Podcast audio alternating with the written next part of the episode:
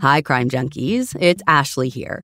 And you all know how ready I am at any moment to drop down the rabbit holes of mysterious cases to look for answers. And there's actually one right now that I cannot stop spiraling about, with more rabbit holes than I can count. In this season of Counterclock, investigative journalist Delia D'Ambra begins investigating Doug Wag Jr.'s mysterious death after he was found struck on a strip of railroad tracks. But the more Delia has dug into this case, the stranger things have gotten. And you guys, there is truly so much going on. A string of mysterious deaths, a bank robbery gone wrong, conspiracy, corruption, and it may all be connected. You can binge all of Counterclock Season 6 right now in the Crime Junkie fan club, or you can listen to new episodes weekly wherever you get your podcasts. There are over 75 million monthly Tubi viewers. That's more people than there are golden retrievers.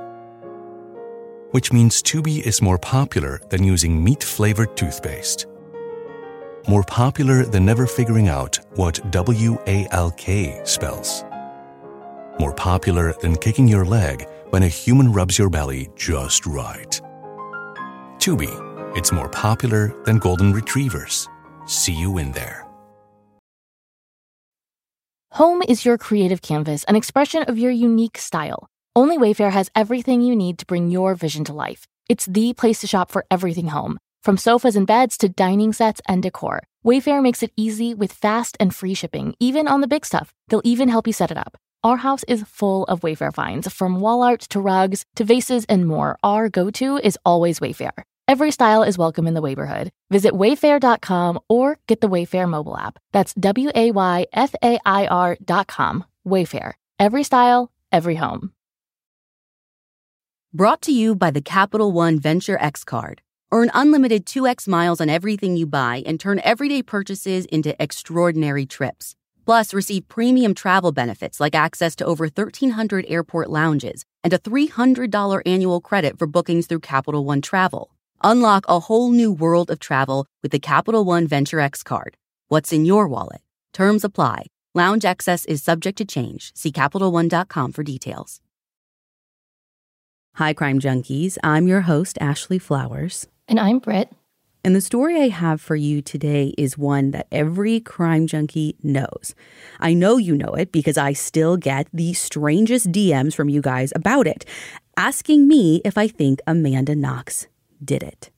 And spoiler alert, no, she didn't. And if you're still asking that question six years after the Italian courts gave her an unequivocal exoneration, then I don't think you know the real story, just the one the media has fed you.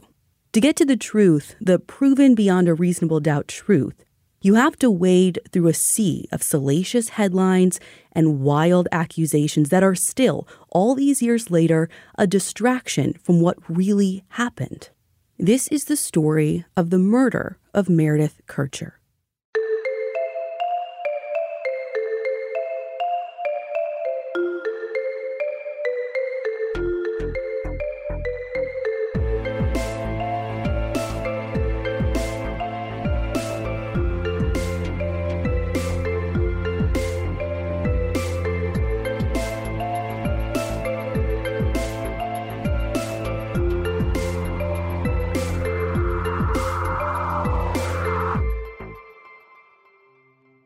It's late morning on November 2nd, 2007, and 29 year old Filomena Romanelli is on her way to the fair with a friend when her phone rings.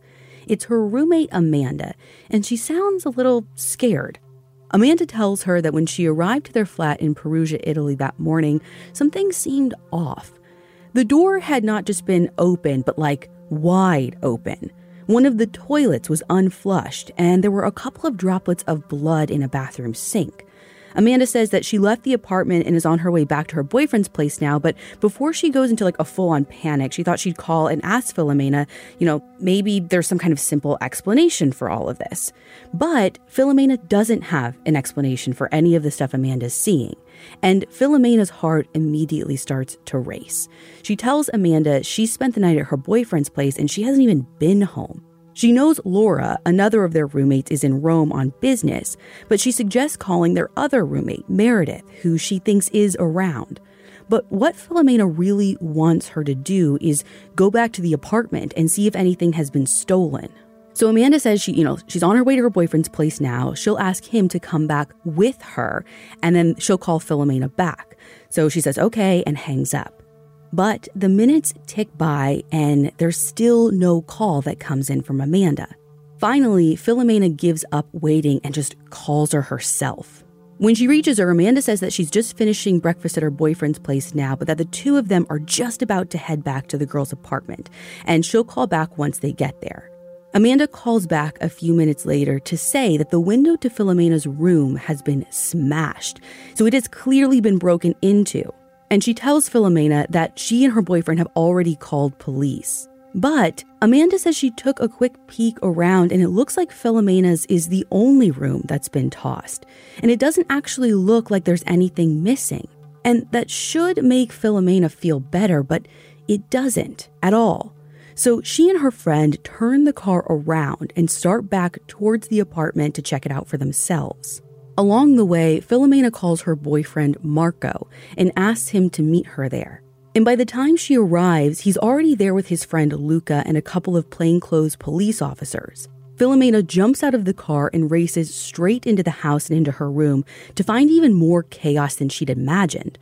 Her room has been completely ransacked. The cabinet doors and drawers are wide open and emptied, and all of her clothes are in a pile on the bed. The glass from the broken window is scattered everywhere, and there's a big rock under her desk, which must be the one used to break the window. But looking at everything there, her roommate Amanda was right. It doesn't look like there's anything missing. Even her computer is still there. Now, Amanda's room looks how it did when she left it. Not tidy, but not a hellscape either. And their roommate Laura's room still looks perfect too. The only room that they can't check is Meredith's because her door is locked. And I assume that means the locked door is strange or. Yeah. I mean, at least not typical. Yeah, Filomena knows that Meredith never locks that door for more than like two minutes at a time while she's like dressing or something. So mm-hmm. it is strange. But what's even stranger is that the police officers who were there when Filomena arrived, you see, they actually have Meredith's cell phones. Phones like plural? Yeah, one is her British cell phone, and the other one is actually one that Filomena loaned her to use just for like local calls in Italy. And so, again, the strange part is these officers are not there in response to the call that Amanda and her boyfriend made about a break in.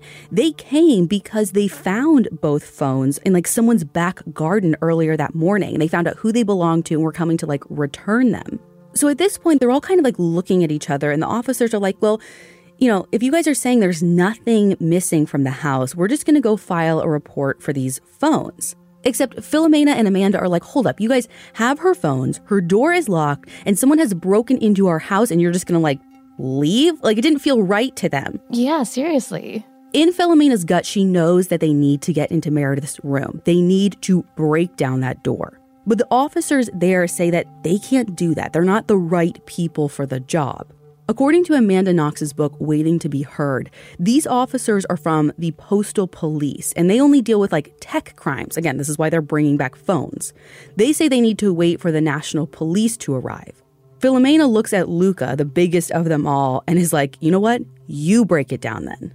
So he lifts his foot and kicks the locked door once, twice, three times before the lock finally gives way and the door flies open. According to Ann Wise's reporting for ABC News, Filomena sees Luca turn sheet white, and a moment later, Marco yells, Sangue, sangue, blood. Filomena's eyes suddenly register what she's seeing blood, spatters, and streaks. Meredith's duvet is on the floor next to her bed, and sticking out from underneath is a foot. The officers on the scene quickly get everyone outside and call for the homicide squad, who find a woman's body under the duvet in the bedroom, lying on her back and naked from the waist down. There is a large knife wound just under her chin and several smaller stab wounds to her neck. The floor around her body is covered in blood, not to mention smeared on the walls, the door handle, a bookshelf, and there are tiny droplets of blood spattered on the closet doors, which investigators think happened when the woman coughed, choking on blood from the wound to her neck. There are two towels under her body, too, both covered in blood. And there's a third towel on her bed along with her purse, which has blood on it, too. And it's missing both keys and a wallet. Her clothes are also on the floor, and those too are bloodied. Investigators find three shoe prints in blood near her body, and more in a trail through the house leading to the door. And they find one more bloody footprint, and that's in the bathroom. Unlike the others, this one was made not by a shoe, but actually by a bare foot. Okay, so you said nothing was taken. The house has been broken into. I guess where are the police's head? Like, what do they think the motive is? Well, I mean, again, so you have that broken window, which looks like a start to a robbery. But to your point, hardly anything is actually missing. Just Meredith's two cell phones and a wallet and keys. Again, the cell phones we end up finding later. I would say the cell phones aren't even really missing because the police have them. Yeah, right. And the scene kind of looks like potentially a sexual assault. But if that's the case, it certainly doesn't look like it was planned. So there are a ton of questions to answer, and investigators are hopeful that the results of the autopsy will help them better understand what happened and and to your point, why. And hopefully all of that will lead to the even bigger question of who. Now, in addition to those wounds I mentioned on her neck, one of which had been fatal, during the autopsy, the medical examiner finds bruising on her head, face, neck, and elbows. According to The Forgotten Killer, a book by Douglas Preston and John Douglas, the victim also had defensive wounds on her hands. And there was also deep bruising on her right side, her forearm, hip, and leg. While the medical examiner can't say with absolute certainty, the time of death is estimated at about 10 p.m. on Thursday, November 1st. What he can say for certain, though, is that the victim, as suspected, is 21 year old Meredith Kercher. So you mentioned sexual assault earlier. Did they find any evidence of that? So I found source material that said there was no conclusive evidence of sexual assault, but then I also found others that said there was. So there's no consistency out there on this particular point. What I do know though is that the ME does find male DNA inside her vagina. And after some testing and comparison, they learned that it isn't from anyone Meredith was known to have a sexual relationship with. Okay, but I don't get it. If there's sperm, that seems pretty cut and dry to me that there was a sexual assault. What's the confusion with the source materials? So it's actually not sperm. Ju- it's just DNA. So if you really look closely at it, it's just skin cells. Oh. And you got to remember, determining sexual assault is more than just DNA. Like you can have a consensual encounter that leaves DNA behind for hours, even days, depending on the circumstances. Mm-hmm. I found an Italy magazine article that pulls directly from the autopsy report and says that a sexual act did take place or was attempted, maybe several minutes before her death, maybe even several hours. But the ME looked for signs of forcible sex. So again, we're looking for like bruising, tearing, that kind of thing, which either was or wasn't there, again, depending on the source material. Mm-hmm. Either way, investigators collect a ton of other evidence at the crime scene. According to the Murder of Meredith Kercher website, nearly 200 samples of DNA evidence came out of the apartment during the initial processing. Now, police expect to find trace evidence of Meredith, her roommates, the guy she'd been seeing, but along with that unknown male DNA found inside Meredith's body, there are unknown fingerprints and palm prints too. Some of them are even in blood. And others police collected in key locations, like the pillow that was under Meredith's hips now, because they're in blood, these fingerprints could only be left by one person, and that's the person who was with Meredith during her death, the person who killed her. It takes police another couple of weeks, but finally, they find a match for the unknown fingerprints found at the crime scene. There are over 75 million monthly Tubi viewers. That's more people than there are golden retrievers which means Tubi is more popular than using meat flavored toothpaste. More popular than never figuring out what W A L K spells. More popular than kicking your leg when a human rubs your belly just right. Tubi, it's more popular than golden retrievers. See you in there. The prints belong to a 20 year old man named Rudy Guede. You might also hear it pronounced Gede, but Rudy himself pronounces it Guede. And Rudy's fingerprints were on file in Italy because the government keeps fingerprints for all immigrants to the country, including Rudy, who arrived at age six from Ivory Coast in West Africa. Does he have any sort of criminal record or anything like that? He doesn't have a criminal record, but he had been investigated a few times by police, but not for anything violent. According to the Injustice in Perugia website, he had a history of break ins and theft, and in fact, just a week before Meredith's death, he'd been caught pretty much red handed breaking into a nursery school after hours. The owner and two repairmen walked in to find Rudy holding a giant knife, one he had taken from the school's kitchen.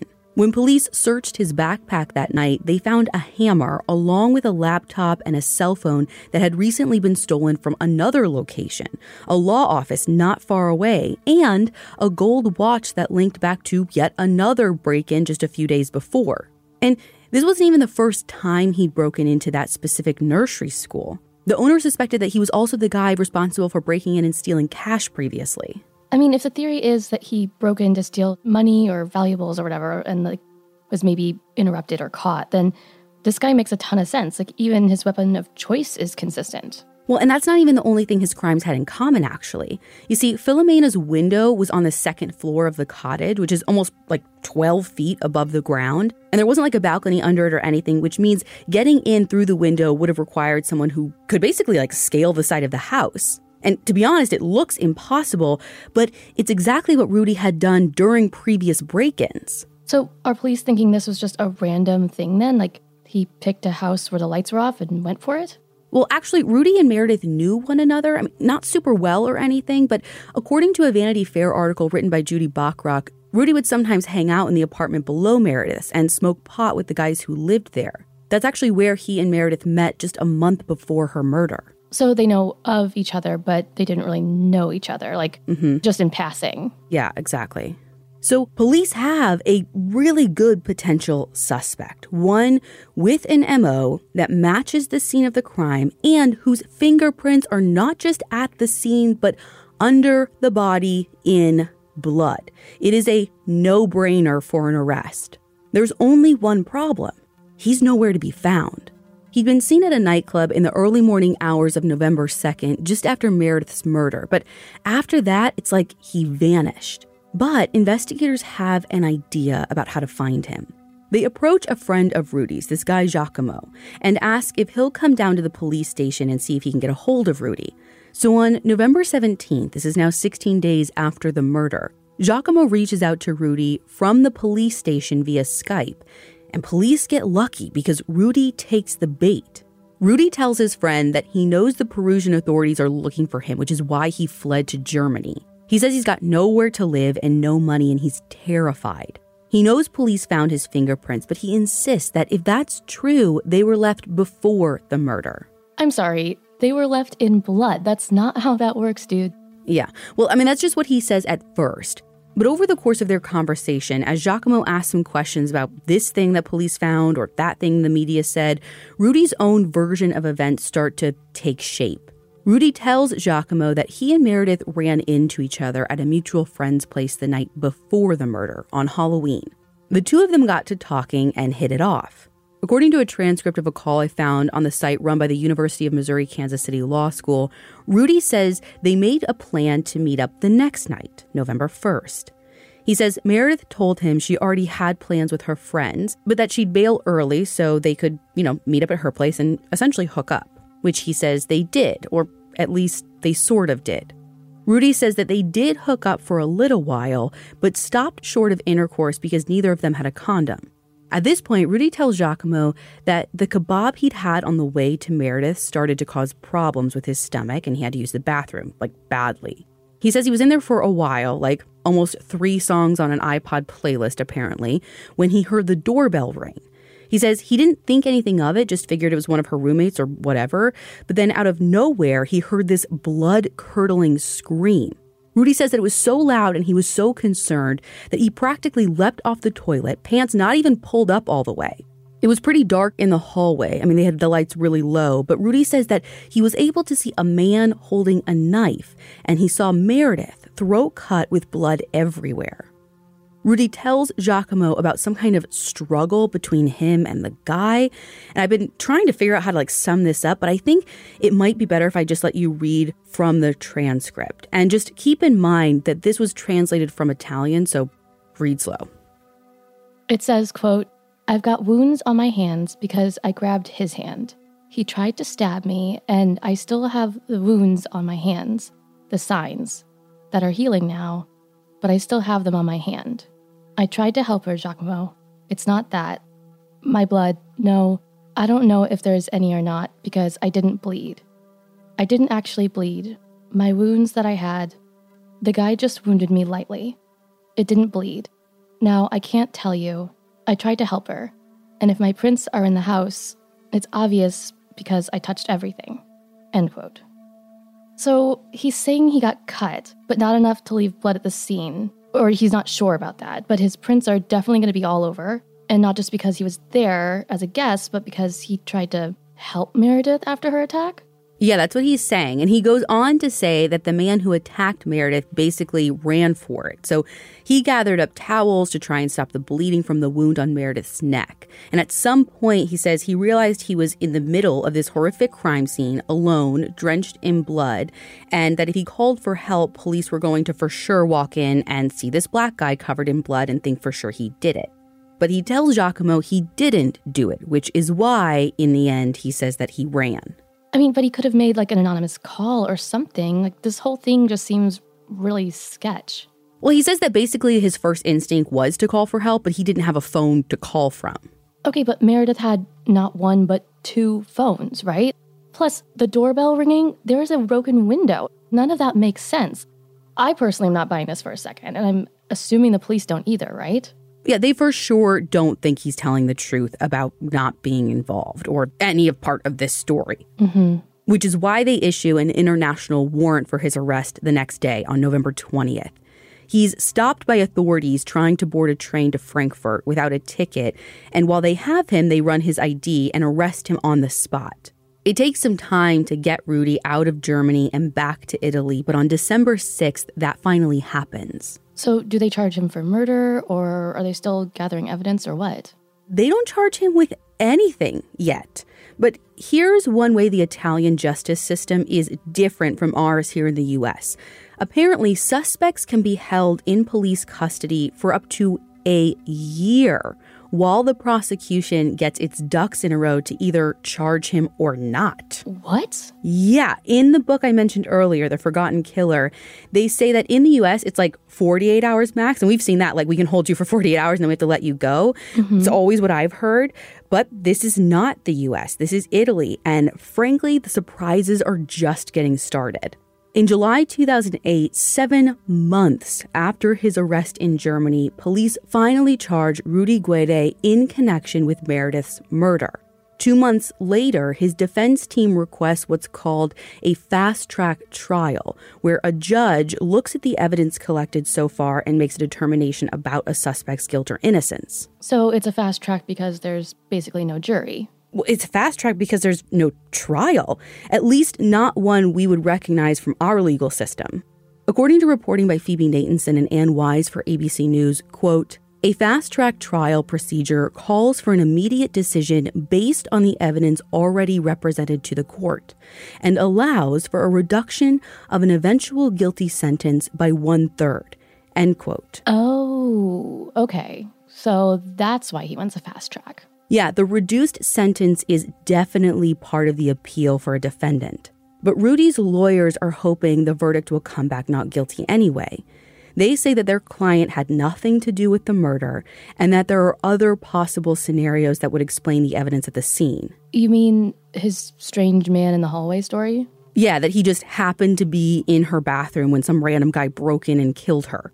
But by the time the judge starts looking at the case, the evidence against Rudy is overwhelming. He admitted to being in the room with Meredith while she lay dying. He admitted to fleeing the country within two days of the murder. Those skin cells found inside Meredith's body, those were found to belong to Rudy. His handprint was on the pillow under her body. The shoe print left in blood at the scene matched his shoes, and police also found his DNA on Meredith's purse, which contained the only items missing from the house that night. Listen, I hate to ask this question, but it's kind of been bugging me since you mentioned it all the way at the top of this episode. The poop in the toilet. Was that his too? Yes, it was. And I mean, again, Rudy said that it was a result of a questionable kebab, right? Like, even in his version, like he left it there. But John Douglas and Mark Olshaker, who wrote a chapter in The Forgotten Killer, say otherwise. In fact, they say it's actually not that unusual for a burglar or a robber to have to relieve themselves during the course of a break in. Okay, what? Yeah, and listen, I keyed in on this right away since I remember the conversation we had earlier this year when we covered the Setagaya murders in Japan, because the same thing happened. The suspect left poop in the toilet there as well. And we were both like, couldn't wrap our heads around it, but apparently it's just like nerves or stress or something. Okay, I mean, that and or the kebab explains why he pooped, but not why he left it there. Well, the theory John Douglas puts forward in the book is that Rudy was basically in the middle of this break in when the urge hit. So he stopped what he was doing to go to the bathroom. And he was either just finishing up or about to finish up when Meredith came home that night. So I think he's putting forward that this was just supposed to be a burglary, but then Meredith potentially came home and interrupted the progress of it. And so he couldn't just like flush it down. She'd know he was there. He needed time to figure out how he was going to get from the bathroom to either a window or to a front door without being seen and identified. That is so simple and brilliant. Right? Anyway, like I said, the evidence against Rudy speaks louder than his BS story, which is why on October 28th of 2008, just shy of a year after Meredith's brutal murder, the judge finds Rudy guilty and sentences him to 30 years in prison. Of course, Rudy appeals the conviction, but the court isn't having it. They uphold the verdict, but at the same time, they reduce his sentence to just 16 years. For good behavior or remorse or what? Well, according to coverage from Tom Kington in The Guardian, it's because he's young and he has no criminal record.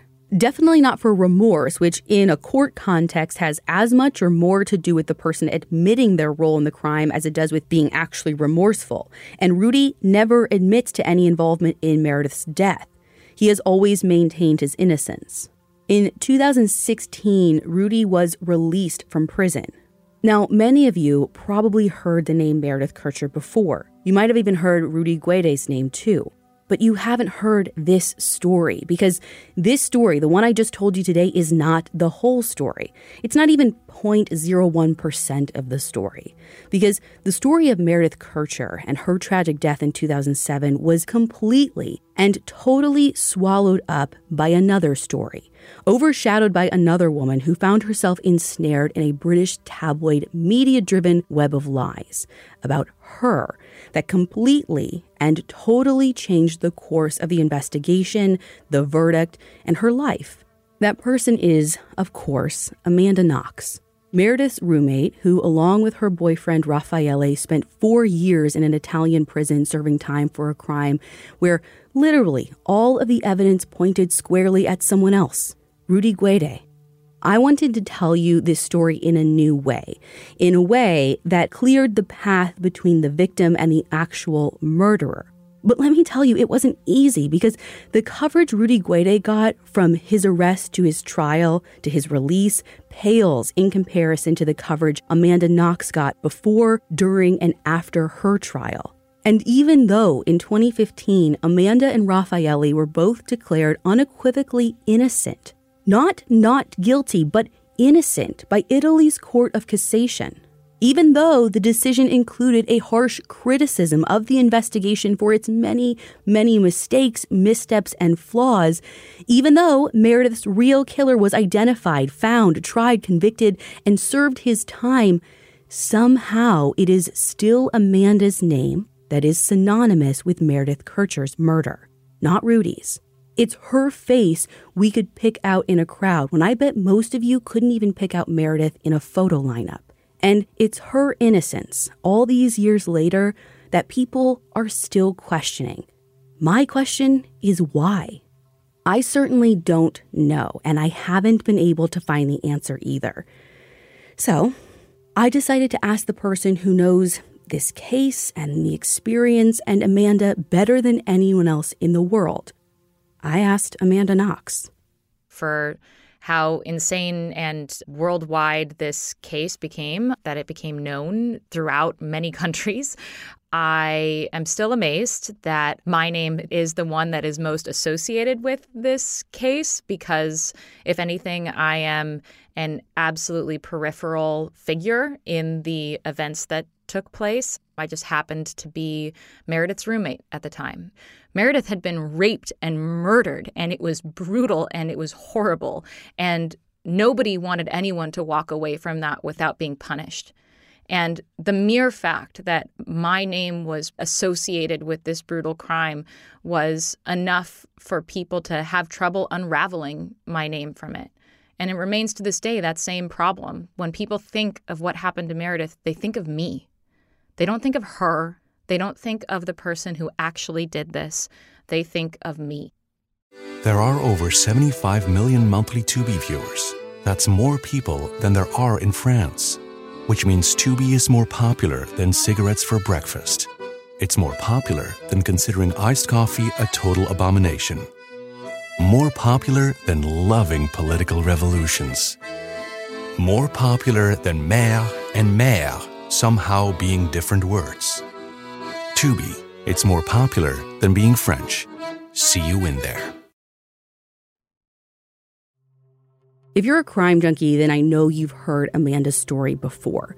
And I'm sure you have formed your own opinion on who she is and whether or not she's innocent, regardless of how the courts have ruled. And again, I have my own opinions on the matter, and I think she's innocent. And I agree, but I see why people might still have questions about things, especially if they're just going off the headlines and haven't, you know, really dug into this case on their own. It's it's really easy to believe that prevailing narrative, that prosecution's narrative. Which became the media's narrative too, and the version of events we all came to understand as fact while this whole thing was unfolding, but it wasn't fact so many of this like that things that we think we know like just aren't fact. Right right. And i mean like you said we get questions about this all the time. And i know that something that comes up a ton is you know how could anyone walk into that flat that morning to find the door you know fully blown open blood in the sink and this unflushed toilet and be like this is fine. Everything's fine. Right? Like people have questions from like the very moment this story starts. And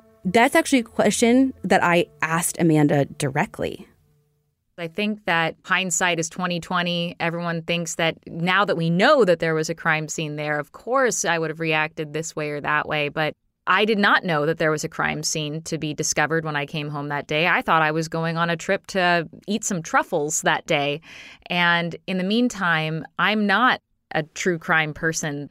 I was not that person. I didn't read those novels. And so that really was the furthest thing from my mind we do have the benefit of hindsight. And, you know, you never think that the worst can happen or is literally happening to you in that moment or to someone that you know. And I know I, at least, and I think everyone, you know, we try to write stuff off all the time because it's not even in our realm of reality that it could happen until it actually is happening. And the fact of the matter is, Amanda did know something wasn't right. I mean, she told me that as soon as she saw that unflushed toilet, she knew. And she like bolted out of the apartment, almost immediately started calling police, her mom, her roommates, looking for somebody to help her process what she'd seen and either validate the bad vibes or talk her off the ledge. Because, like you just said, like, we're looking for that excuse, like someone to say, like, oh, you're just, you're overreacting. Like, because mm-hmm. bad stuff happens on TV or in podcasts, but not to me. And Amanda was so young at the time, too. Young, and also let's not forget, in a foreign country where everyone around her spoke a language she was there to learn. Right. And when I was talking to her, she talked about that too. And for her, the chaos really began after she got back to the flat and then they kicked down the door and discovered Meredith's body. Filomena and her boyfriend were there alongside the cops trying to break down Meredith's door. And when they do, Filomena screams, loses her mind. I don't know what she's saying. I hear a foot, a foot. I don't know what she's talking about. I think maybe she saw a foot. She's clearly in distress. Is there like a severed foot in there? What is going on? The cops immediately say, Get out of the house.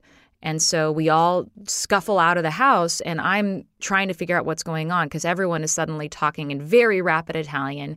I'm looking to Raffaele for help to understand what's going on. And what I'm able to glean in those first immediate seconds is that there is a body in Meredith's room. At first, I thought they were saying that she was in the closet, that there was a body in the closet. And what I think they were saying now is that her body was covered by a blanket so that you couldn't see her body, but there was blood that was on her closet doors or something like that. But at the time, I was confused. I had no idea what they were saying. I thought someone had found a body in a closet. And so I'm sitting there going, is that Meredith? Is that someone else? What's going on? No one's telling me anything. Filomena's hysterical. I'm mostly in shock because I've not seen what anyone's seeing and I'm not sure what anyone's talking about. I do know that I'm scared and I'm scared for Meredith and I'm scared for thinking, oh my gosh, what could have happened if, if I had been home? Could I be stuffed in a closet somewhere? So it was a very confusing time. And that confusion didn't stop either, not for a long time. Amanda knew she was going to be questioned by police. Right. I mean, she's not just the roommate, she's also the person who discovered the crime scene.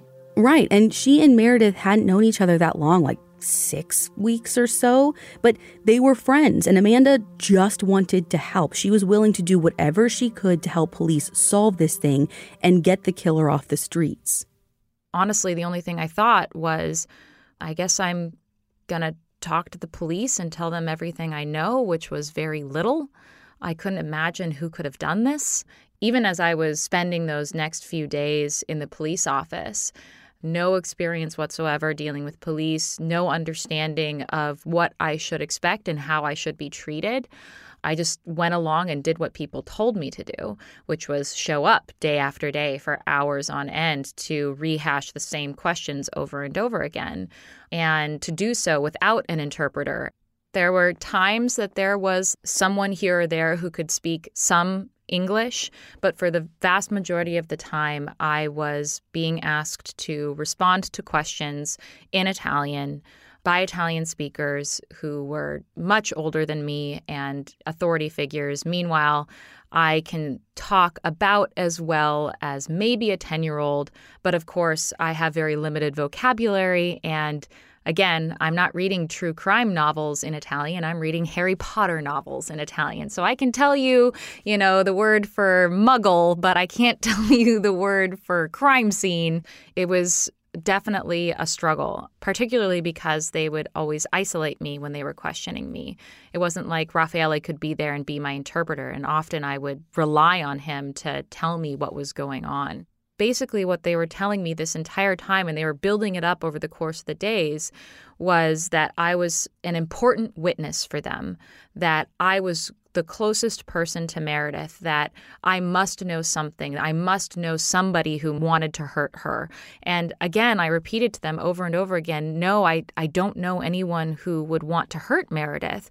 There are some, you know, shady characters around town, shady in the sense that, like, they might try to give you a drink too many and take you home kind of thing, but not like a murderer. Now, they may have been telling her she was an important witness, but by this time, she was a lot more than that in their minds. She had become their main suspect, though, even at its worst, the fact that she was being considered a suspect never even registered with Amanda. They never accused me necessarily of anything. Like, even when it was at its worst, like the final interrogation when I was being questioned in the middle of the night for hours on end and I got slapped and I was being yelled at, none of them accused me of the crime. They accused me of knowing something, of knowing who had committed the crime and not telling them. So I told them the same things over and over again. And finally, they spent the final evening yelling at me, telling me that no, in fact, I had likely witnessed this murder, that I had amnesia because I was traumatized, and that if I didn't remember, they kept telling me, remember. You need to remember, or else you're never going to see your family again. You need to remember, or you're on the side of the killer. Like it was this insane accusation as if I was purposefully not remembering, but then they were also suggesting to me that I had amnesia and that if they yelled at me enough, then maybe I would remember. It was very, very scary and intimidating. And they suggested to me things like they took my cell phone and they said, Hey, you have this text message exchange with this person named Patrick. Who's Patrick? Where did you meet with him that night? It says that you met with him that night. Was he the one who did it? Who is Patrick? Did he go home with you? And over the course of many hours of this kind of questioning, I started to think that I maybe did have amnesia. I started to think, well, I have all the memories of being with Raffaele that night, but maybe those are rewritten memories that I am, I'm trying to, you know, maybe my mind doesn't want to remember that I witnessed a murder. Maybe that's the only reason why these cops are yelling at me. By the way, the Patrick she's referring to here is Patrick Lumumba. He was Amanda's boss who came up in this quote unquote confession because police wanted her to explain why she had texted him and said that she would see him later that night. So if you're not familiar, basically the story goes that Amanda was supposed to work that night. He didn't need her. So she's like, cool, see you later, which to us as Americans is like, bye. But I guess in Italian, it has like a very literal translation to, I'm going to meet up with you later. So the police were like pushing her to explain him in this like rewritten memory. So she implicated him early on as being involved in the murder, basically saying that she was there and saw Patrick kill Meredith. But when they find Rudy's DNA, this whole thing kind of like fell apart. And eventually he just drops out of the story and kind of gets like swapped for Rudy without much explanation. And this is yet another one of those points in Amanda's story where I think a lot of people get so caught up. It's like, but she confessed. Innocent people don't confess. Like, how could this happen? Mm-hmm. But the confession doesn't even make sense when you know the real story. Right. And we've talked about shady interrogation techniques and coerced confessions before. And I think it's incredibly easy for us to sit where we are now and say, I'd never in a million years say something that wasn't true. I'd never confess to a crime that I didn't commit. But just like we have no idea how we might react coming home to the apartment on the day that Meredith's body was discovered, we also have no idea how we might react to an interrogation room under those circumstances. I mean, and under that kind of pressure. I mean, yeah, I mean, we're talking a different country, a legal system you aren't familiar with, a language you're not familiar with, on top of being young and yeah. scared, and your friend just got murdered. And on the other side of the table are trained professionals. They know all the mm-hmm. tricks and techniques to get people talking. And whether or not those techniques are above board or not, like that's a whole nother discussion. I started to think that they must be right and I must be wrong. And I started to try to do what they asked me to do, which was remember.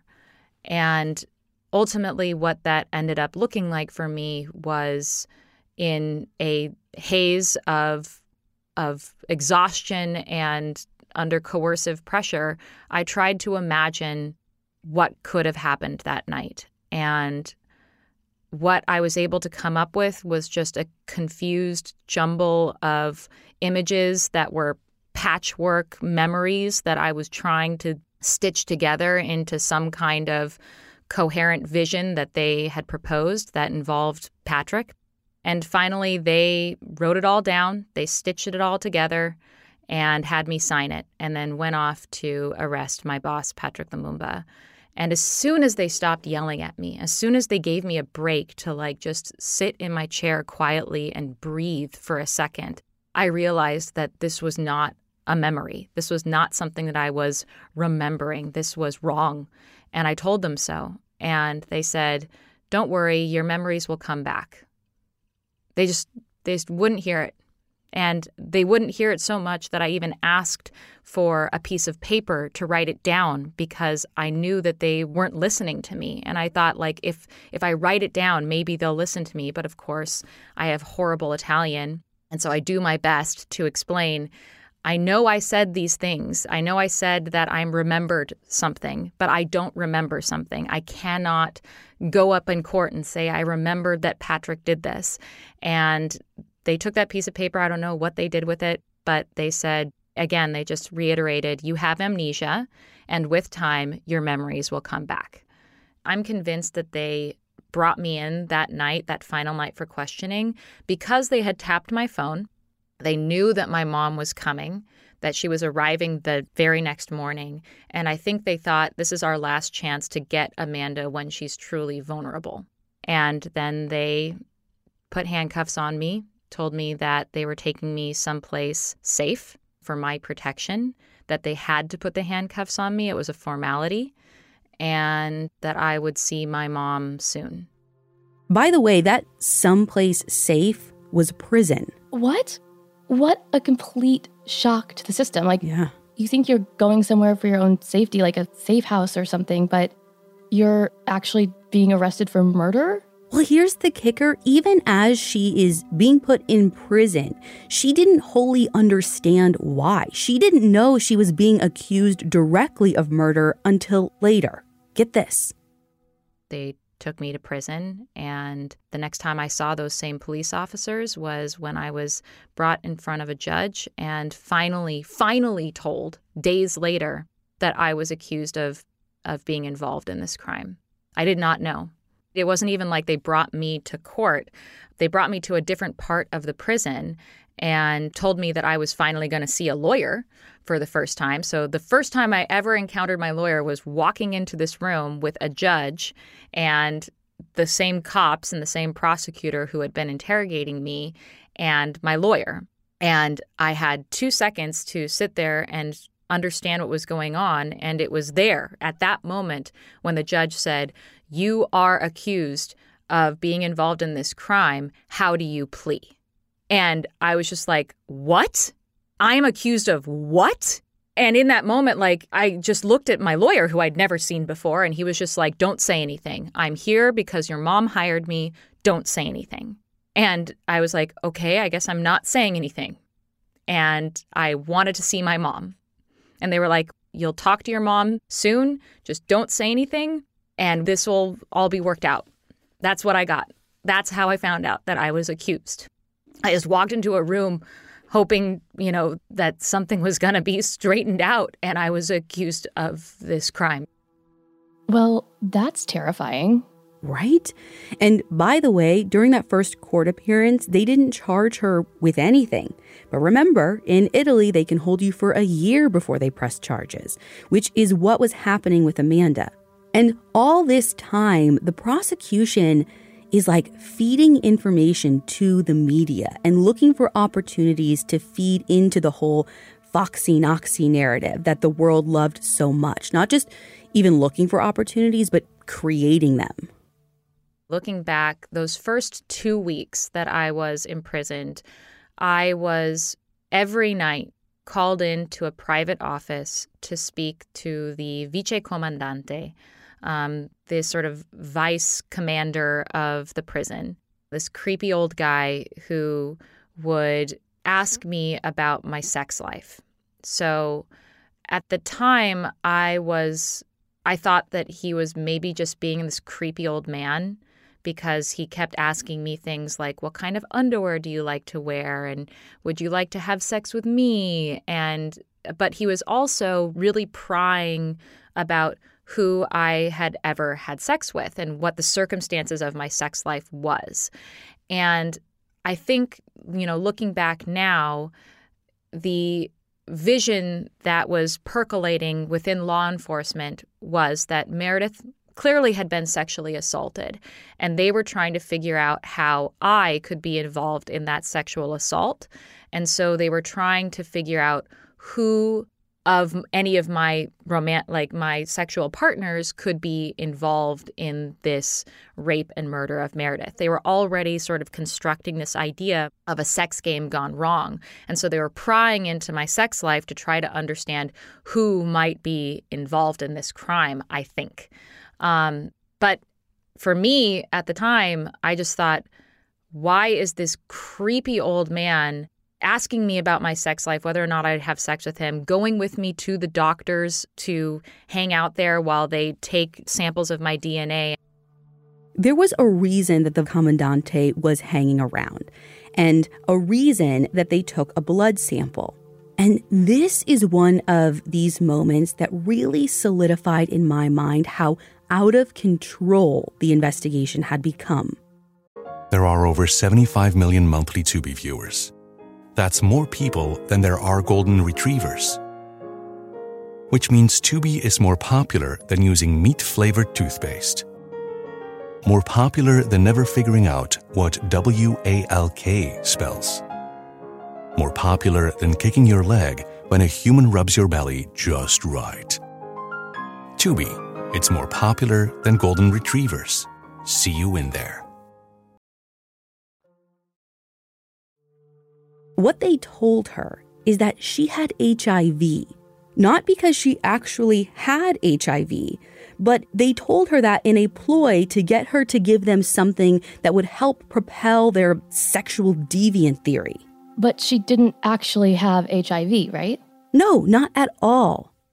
And he, in response to that, was like, Well, maybe you should have thought about that before you had sex with all those people. You should think about who gave you HIV um, and so I went immediately back to my room and wrote down a list of all of the sexual partners I had ever had in my life up to that point. I think it was seven people my entire life. And um, I wrote down what kind of protection I had used and how confused I was, how I thought I was dying.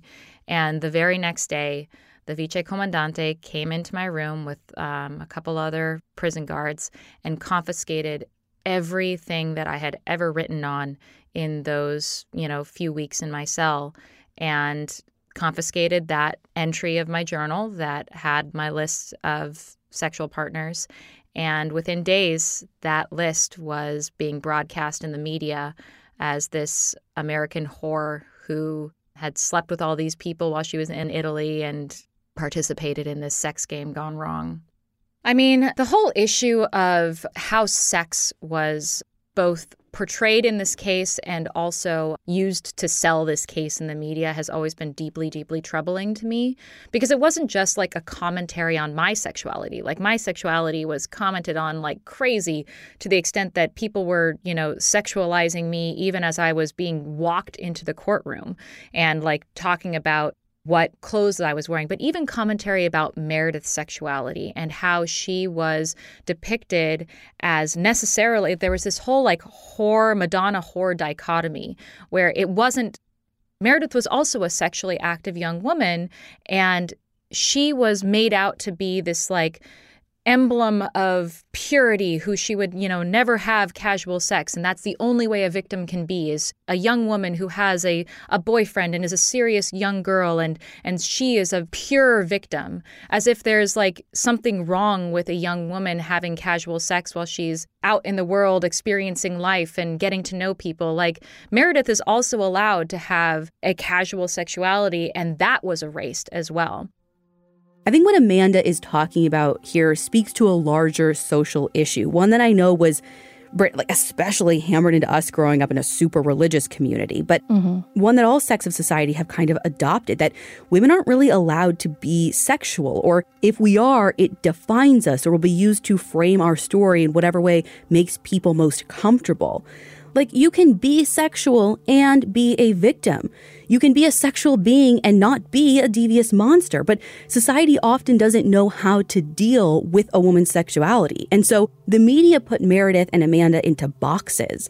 And Amanda was framed as this American enchantress with an insatiable appetite for sex who had not one but two men, Rudy and Raffaele, so far under her seductive spell that they didn't even hesitate to kill for her even as the evidence kept coming in that pointed unilaterally at one of their suspects, Rudy. And Amanda told me that the whole time this was happening, she was just patiently waiting for everyone to wake up and realize that none of it made sense, that she wasn't involved and had never been involved in the murder of her friend. One of the more devastating things about this situation is so while I was sitting there basically waiting for sane people to rationally observe what was going on and to figure out that I had nothing to do with this and let me go home. Like I spent two years, two years while the investigation was ongoing and the trial went through. It took two years for me to finally receive a verdict. Um, I was convinced that I was going home, that it was only a matter of time, that I just had to get through the process, and that ultimately a independent group of people who were not emotionally invested and had their egos involved in proving me guilty would rationally see that I had nothing to do with this. So it was devastating to me when that turned out to not be the case. And that, however insane and nonsensical and bereft of proof the prosecution's theory was, it was captivating or convincing enough to people to want to put me in prison for 26 years. But the conviction was overturned, right? Yes, eventually, after four years in prison, and she got to go home. And that's the point at which Amanda finally kind of exhaled and thought, okay, it's actually over. She could go back to Seattle and away from the British tabloid press and finally get back to her life. Except it wasn't over, not even close. But I did not have an understanding about what my reality was going to be. I thought that once I was acquitted, and more I hoped, that I would be able to go back to my life again. I had felt like I had been removed from my life and the life that I should have been living that this was something that was completely out of control and in some prosecutor's imagination. And I just wanted to go back to my life. I just wanted to go back to being anonymous student Amanda Knox. And I came home with this vision for myself that I was going to get to do that. And it didn't take long for me to realize that that was not the case. I mean, from the moment I landed in Seattle, there was a press conference waiting for me and helicopters following me on the way home and paparazzi stationed outside my family's house and we had to draw the curtains and hide. And that went on for months and months. And after a while they you know weren't camping out in front of my mom's lawn anymore but I couldn't go out on my bicycle to ride to school without the occasional paparazzo taking a picture of me and it being plastered in the tabloids, or being in the middle of class and having classmates take pictures of me and post them to social media with really unkind commentary. And I realized painfully that I was an idea of a person more so than a person in people's minds. I was a character in this ongoing entertainment morality play, and that I was always and forever going to be seen through the lens of this case. And in particular, this version of me in the public's imagination, the Foxy Knoxy vision of me I was forever going to be in conversation with that because it was like this veil through which everyone would see me and judge me moving forward. The whole time I was talking to Amanda, I just found myself getting so angry about the way she'd been treated and how loaded the dice had been from the very start. And I kept thinking, why? Like, why had investigators trained their sights so squarely on her?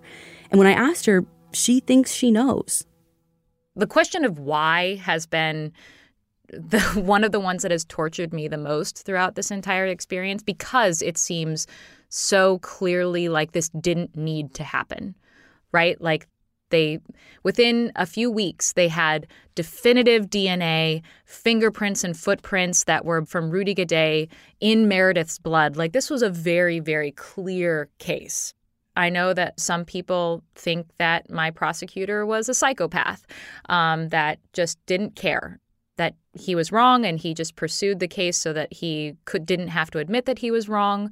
I um, I don't think that.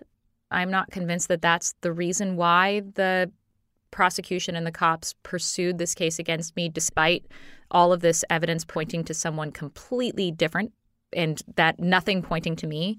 Um, I tend to think that it comes down to a more uh, subtle issue of cognitive bias. And what do I mean by that? There are lots of ways that we, because we're such intelligent, nuanced thinkers, human beings, there are tons of ways that we can very intelligently and subtly trick ourselves into thinking that we're doing the right thing when we're not.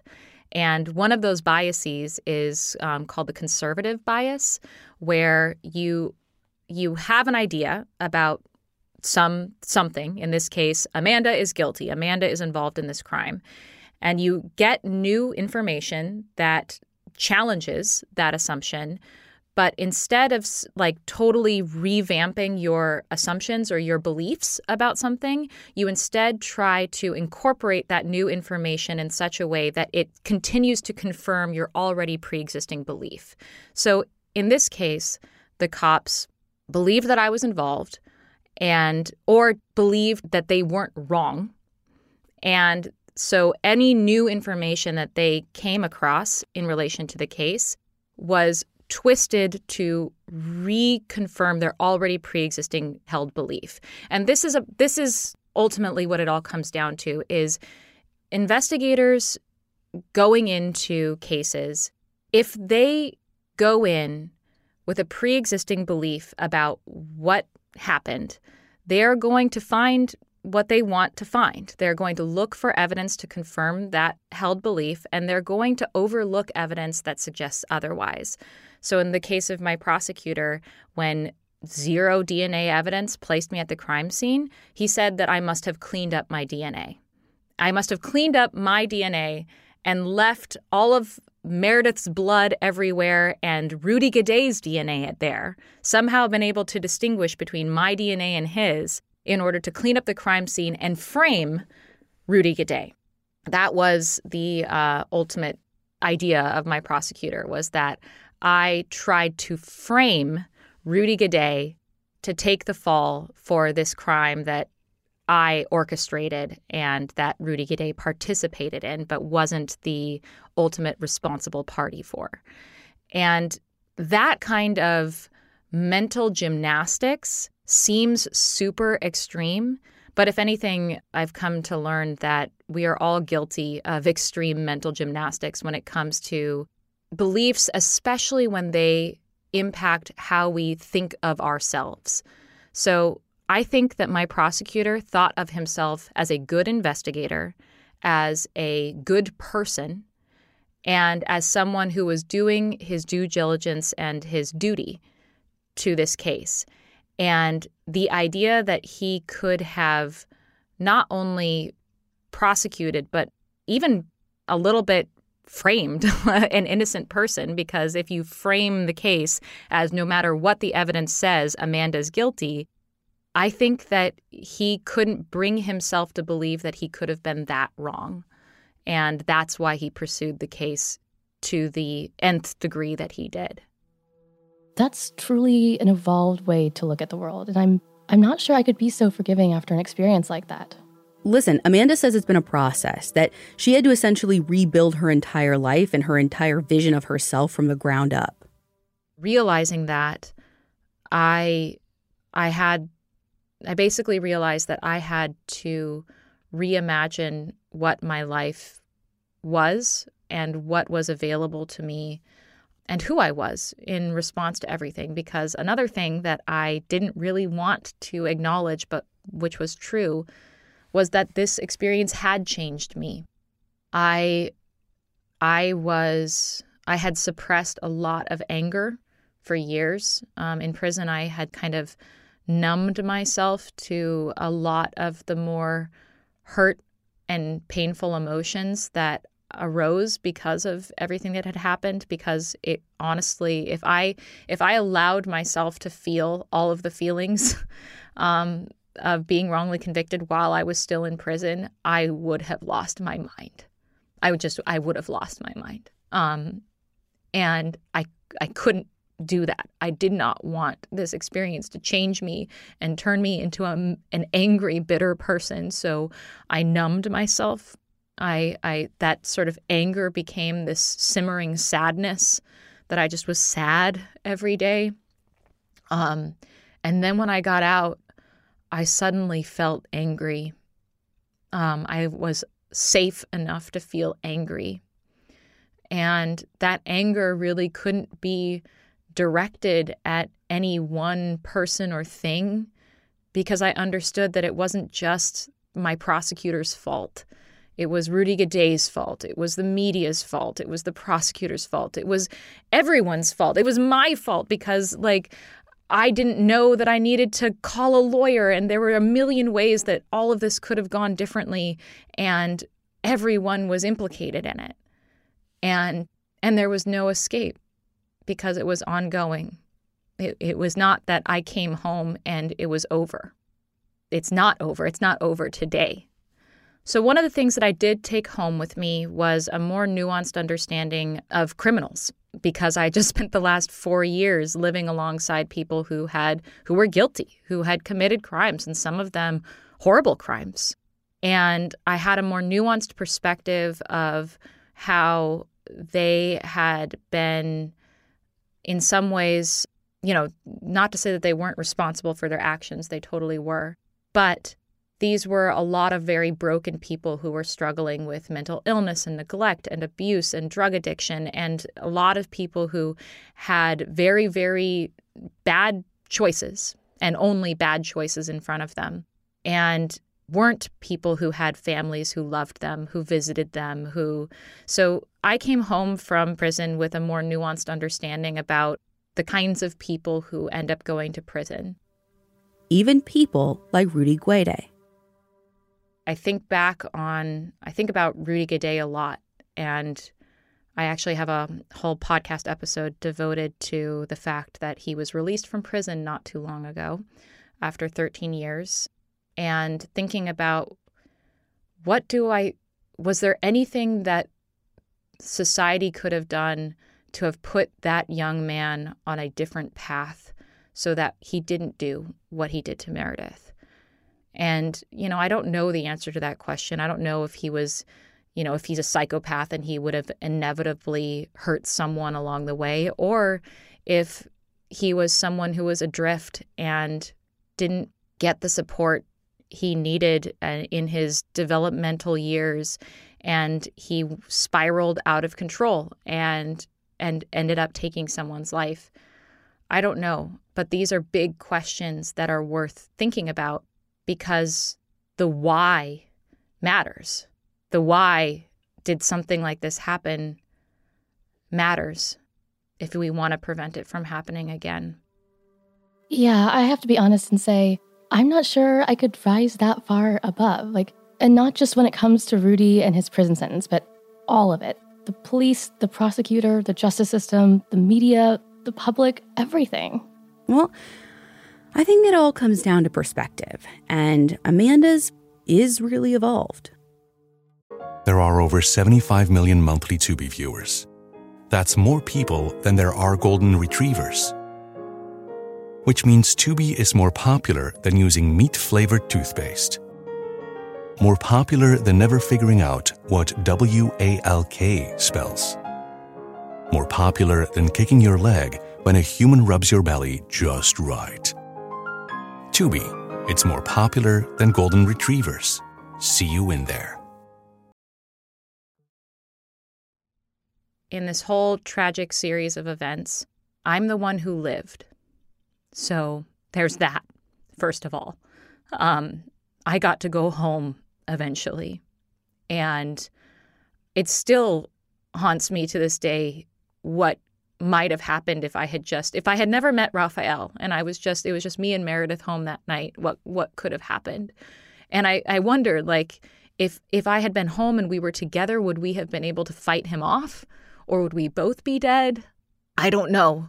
But one sort of perspective is I lost my freedom I lost my identity I lost I lost a lot but I didn't lose my life and so the fact that I get to try to and you know, I think this is something you guys probably talk a lot about on this podcast because it is true that in a lot of true crime, the victim's perspective is overlooked because one, a lot of times something bad just happened to a victim. Like they didn't do anything to deserve what happened to them And so their agency really is the story is that their agency is stolen. Their life is stolen and their agency is stolen. And they don't, their story just ended. They didn't get to have a story, they didn't get to have perspective about what happened. And as someone who survived this ordeal, I do get to have perspective. I do get to respond to what happened to me. I do get to have some kind of agency back.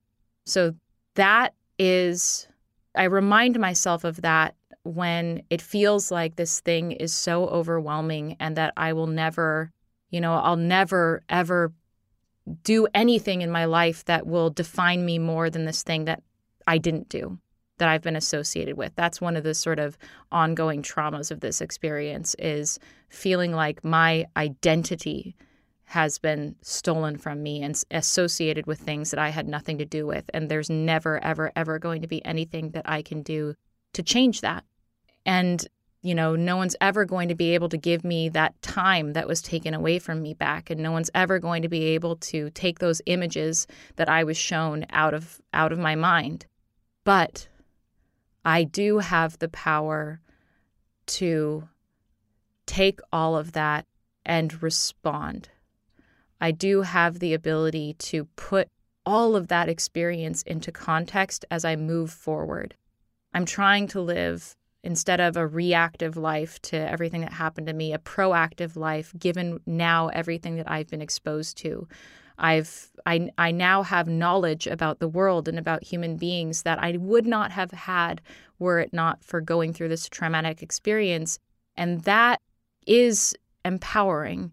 That is a way to heal because it doesn't just feel like something happened to me. I can respond to it. Some victims don't get that opportunity. Of all the things we think we know about Amanda Knox and who she is, the whole seductress persona is the most wildly off the mark, at least based on Amanda's own description of who she is. The short answer is that I'm a big nerd. Um, I'm a big nerd. I have lots of cats, and I, I spend a lot of time listening to Weird Al and watching Star Trek. Um, so, like that's that's um, if you if you had to encapsulate me in a very very limited amount of time, it's like I cuddle cats. I know all of the lyrics to Weird Al songs, and and I watch a lot of sci-fi. So there's that. If you really want to if you if you are genuinely curious about what kind of person I am, I'm actually quite an open book. And I am very, very candid about my life and my experiences and my views.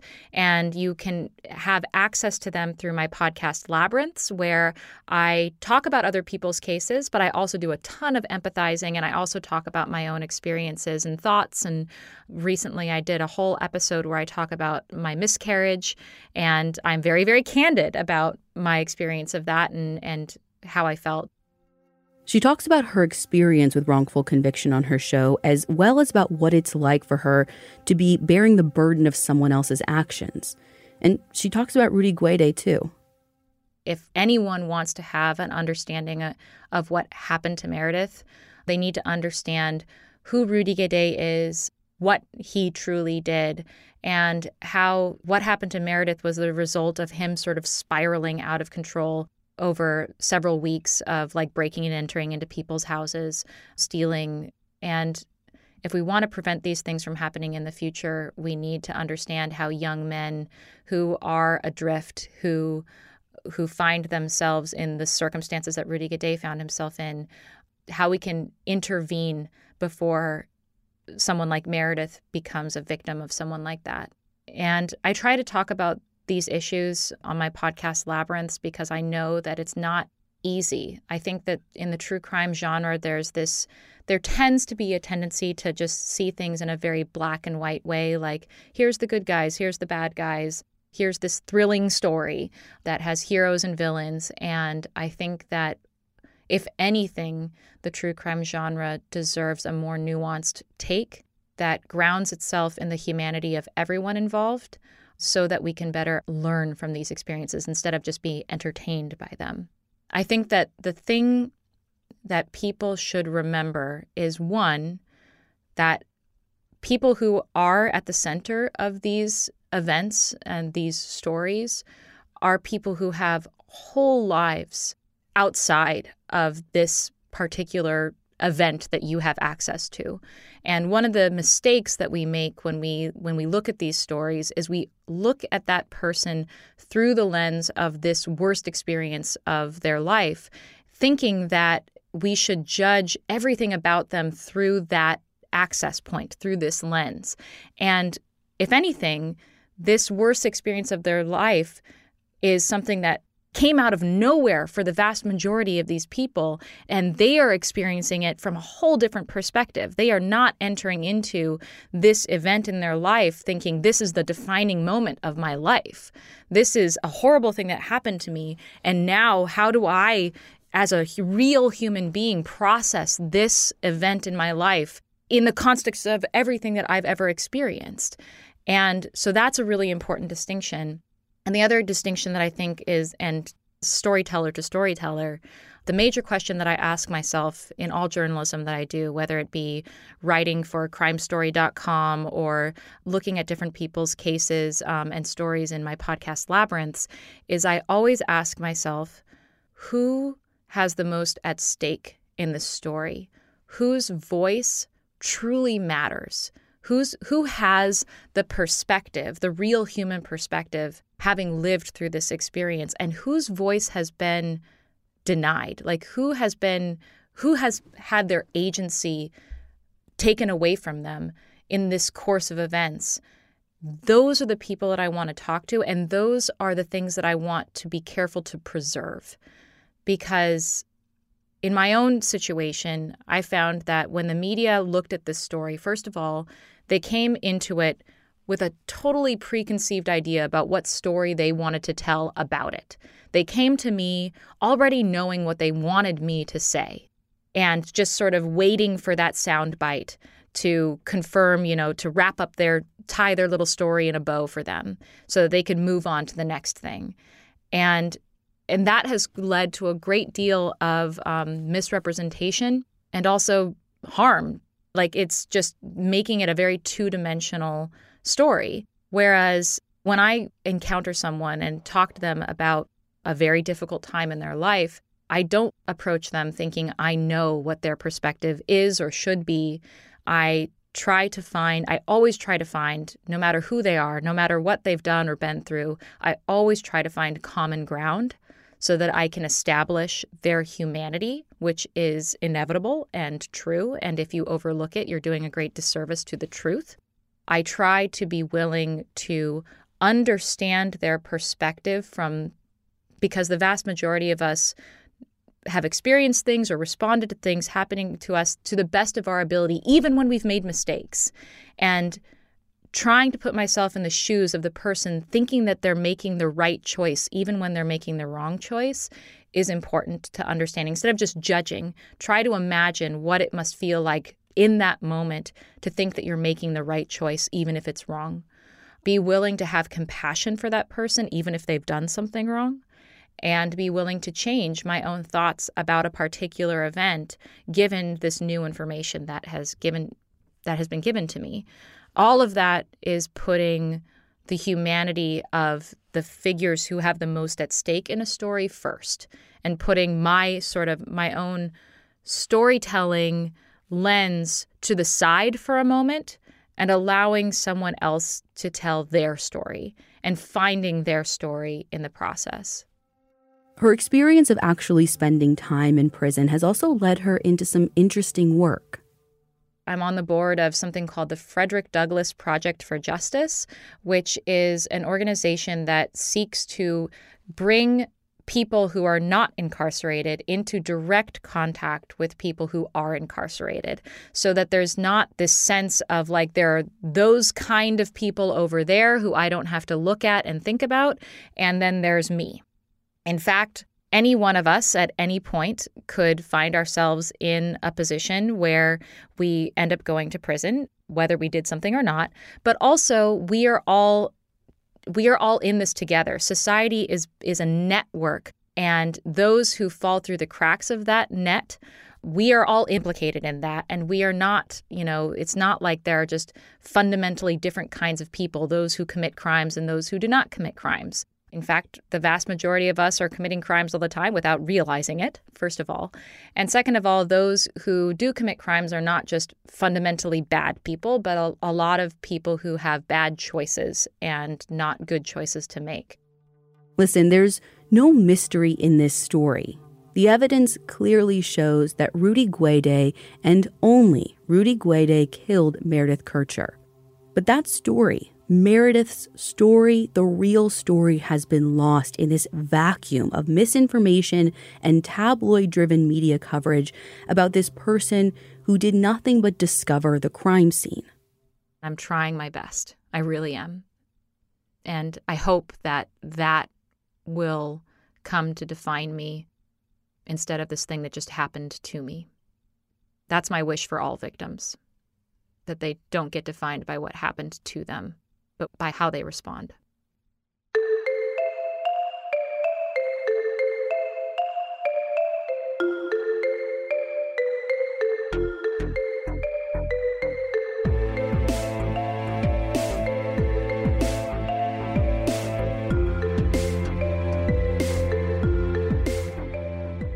If you want to hear my entire conversation with Amanda, you can find that in our fan club. Just go to our website, crimejunkiepodcast.com, and click the fan club link to join. You can also go there to find our blog post for this episode, where you'll find all the source material. And be sure to follow us on Instagram at Crime Junkie Podcast. We'll be back next week with a brand new episode.